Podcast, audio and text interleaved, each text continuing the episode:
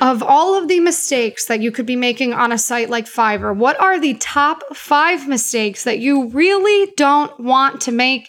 In this episode, I'm going to go through the top five things I wish someone had told me before I got started on Fiverr. And I'm going to break down exactly what you do need to know, even if you are brand new, so that you can avoid those account warnings that none of us want to see when we wake up in the morning.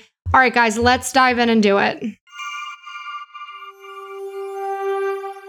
Hey guys, and welcome to the Freelance Fairy Tales podcast. I'm Alex Fasulo, your host, six figure freelance writer, serial entrepreneur, Fiverr pro seller, and digital nomad. You've come to the right place if you want to know more about working for yourself online as a freelancer today. I've been freelancing for over six years, and I want to share what I've learned with you.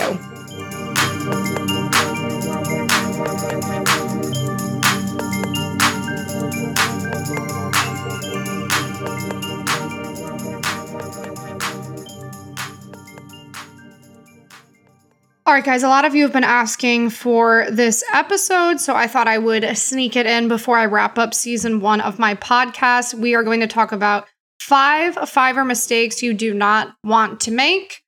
And real quick, before I dive into it, you guys know what I'm going to say. Please leave me a five star review or just a review. Okay, it doesn't have to be five stars, but a review on this podcast if you have not already. I have a very low review count on this podcast. I know a lot of people are listening, so show your girl some love. This will help me build up credibility with the podcast so I can have on the kind of guests that you guys want me to have on this fall. Trust me, you guys want me to have these guests on. So help a sister out. If you have not left a review, if you want to just pause it real quick and leave one, I would be very, very grateful for that. All right, so a lot of you have been asking me for this episode, you want me to go over the major Fiverr mistakes you don't want to make with your profile. And I completely understand that, which is why I'm going to give you five of them in this podcast episode. Now, note, there are more mistakes than just these five, and I have made plenty of them on Fiverr, believe it or not. I've probably received over four account warnings over my seven years on Fiverr. I've gotten in trouble occasionally with them. So don't hold yourself to this perfect standard where you can't ever possibly mess up or receive a warning on Fiverr. That's not healthy and not fair to you. And I just want to be transparent with you guys and let you know that I too have slipped up with account warnings on Fiverr, and I just want you to know that. And I want you to know that making mistakes is okay and it's part of the learning process. It's part of any process. And the more comfortable you become with making mistakes, the more quickly you are going to be successful at whatever it is you do. Because a lot of the times people are so afraid to make a mistake for whatever reason or for personal pride reasons that they end up not even trying at all. So, embracing mistakes is definitely a part of this journey, and you are going to make mistakes when freelancing, and that is okay. You are a human being, and that is how you are going to get better at this in the end. So, uh, without further ado, let's dive into this list. Number one, you guys already know what I'm going to say, is not using photos of yourself on your freelancing profile. People are not booking you to model for them on Fiverr. They need to see you to trust you. A lot of people have been burned online. They've had scammers steal their credit card. They've had people impersonate other people. They've been catfish. They've had people try and steal their social security number. You know, a lot of people are scared of giving out information on the internet. They are distrusting. It's still a very new thing for all of us to only be communicating through mobile devices. It's not quite the same thing as sitting down in person with someone, which is why the more quickly you can establish trust with your potential client, the more quickly they are going to spend money on your service, and the more likely they're actually going to give you a five star review because they're going to feel like they trust you and they know you. So even if you by chance deliver a subpar order, they are going to more likely still give you a five star review if they truly feel like they know you and you have their back. Using photos of yourself is the quickest way to establish trust. It's the quickest way to show someone that you are not some random person in a basement 4,000 miles away pretending to be somebody else. So I know a lot of people say to me, I don't want to put my picture online. I don't know how else to tell you guys. You have to. You have to. I mean, one of the most comforting things I've realized is that nobody is ever really thinking about you. I think in our heads, we think that other people care tremendously about us or what we look like or what we're doing, but people are pretty selfish at the end of the day. They're caught up in their own drama and their own life and their own BS. They're not sitting there studying what your Fiverr picture looks like, I promise you. So if you feel like you look ugly or you look terrible, I can tell you, no, you don't. But if you feel that you do, just know that no one really cares. You know who does care is that potential client who wants to spend $50 on your service, but they want to know that you actually are who you say you are, where you say you live. So you have to use photos of yourself in your profile and on every single one of your gigs. There has to be imagery of you. There has to be proof that you exist and that you are who you say you are. I don't know how many more times I can explain that to you guys. Please, you know, go hire a professional photographer. They know how to hit your right angles so that you feel better about how you look. I know a lot of people end up feeling self conscious on camera because they've only ever had like terrible pictures taken of them. So go book a professional who can work with you and help you to feel confident in the skin you're in because confidence is what is attractive to people. I won't dive into this discussion, but the energy that radiates out of you is actually what creates attraction more so than what you physically look like. So if you feel like you physically look subpar, if you get out there and start radiating that self esteem, that self confidence, I can promise you, not only are you going to get a Fiverr client, but someone might actually slide into your DMs. Okay, now that the dating advice portion of this is over with. second thing, second mistake is not logging on for a day on a site like Fiverr or Upwork. It's taking an entire day off to not even check your accounts is a big, big no no. Why is this a big no no? Because right on your profile on Fiverr is your average response rate, both for your regular orders as well as your inbox. And if you tank in that response rate to where it's like 20 hours, Fiverr is not going to promote you in the algorithm and people are not going to work with you because you know why? When someone's on Fiverr, they need something done and they need it done quickly. They're not messaging you to wait for your response two days later. I can promise you that. They are messaging you to wait for a response within the next one to three hours before they move on to the next client. And we are all guilty of this when we contact a brand or an Airbnb host or anyone else. If someone doesn't answer us for three hours, we get testy. And the same thing happens with freelancing. So you got to have these apps on your phone. You got to have the notifications turned on.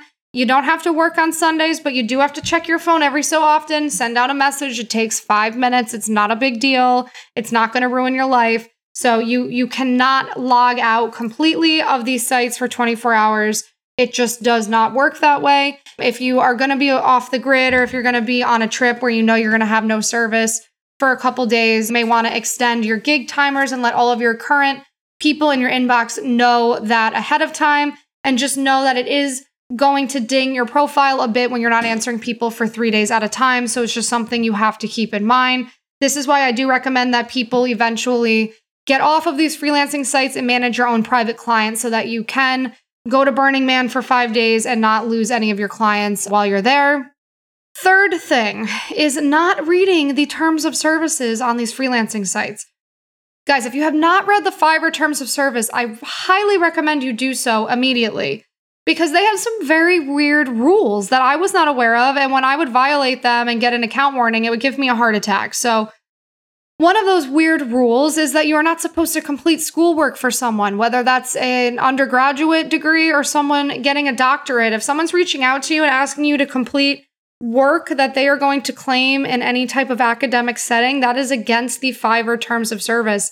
You might not have known that and you that's why you need to read their terms of service and memorize it, write it down on postcards because you want to make sure that you do not ever violate it. Another thing being, you cannot deliver impartial work on Fiverr. You might say, "Well, the client didn't give me enough information."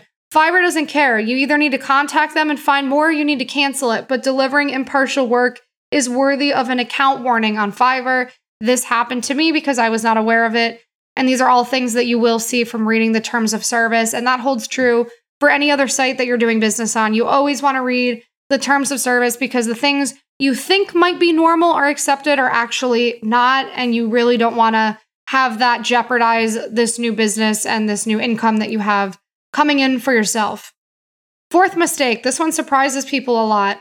The fourth mistake is starting your gigs at only $5. You're probably going, Alex, what? It's called Fiverr. You're t- you are trying to tell me that they don't want me to charge $5 for a gig? You would be correct. Fiverr should have thought through their name when they launched 10 years ago because they they have had a little bit of a branding crisis since then. Fiverr doesn't want to be known for this place where people can go find crappy cheap work anymore. They're trying to climb up in the world of freelancing and develop a little more of a prestigious name for themselves when compared to an Upwork. which is why they don't want people to start at $5 anymore. It makes them look like the bargain basement corner. They want you to start at $10 or $15. There's pricing psychology involved there. When you say your service is worth $15, people start to think, oh, that must be a higher quality service than the person charging $5 since they're asking more money for it. Granted, if you're brand new, you know, you can't charge $500 for a blog post, no one's going to book you, but I highly recommend that you start all of your gigs at at least the $10 or $15 mark. I even believe that Fiverr will boost you a little more favorably in your algorithm if you do this. So that might have you guys going, oh my God, thank God I don't have to only charge $5. No, you don't have to charge $5. That's why when all these people will say to me, like, I don't understand how you make all that money on Fiverr. Isn't it based on $5? I'm like, oh, please, God, tell someone who cares and go check out Fiverr because you will see any serious seller on there is very far away from that $5 mark. So if you're brand new, stick with $10, stick with $15. It's better for you. It makes you look more legitimate and you're going to earn more money. So it's a win win. Okay, the fifth and final mistake that I do not want to see you guys make is failing to review your competition obsessively and make changes to your gigs, to your prices, and to how you position yourself based on this research. For the first four years on Fiverr, I would check in on the same five or seven accounts that I deemed to be my direct competition religiously. Like it was stalker level how much I would check what these people would were doing. I would check if they opened a new gig, I would look at it obsessively. What are they charging? How are they wording it? Do they have reviews already? What are the people saying about their services? Did they raise their rates from last week? Oh my gosh. Did they advance from level one to level two? Did they raise their rates after they advanced a level? How did they word this? Did they add a new add on? Like, these are the things that I was checking like a mad woman.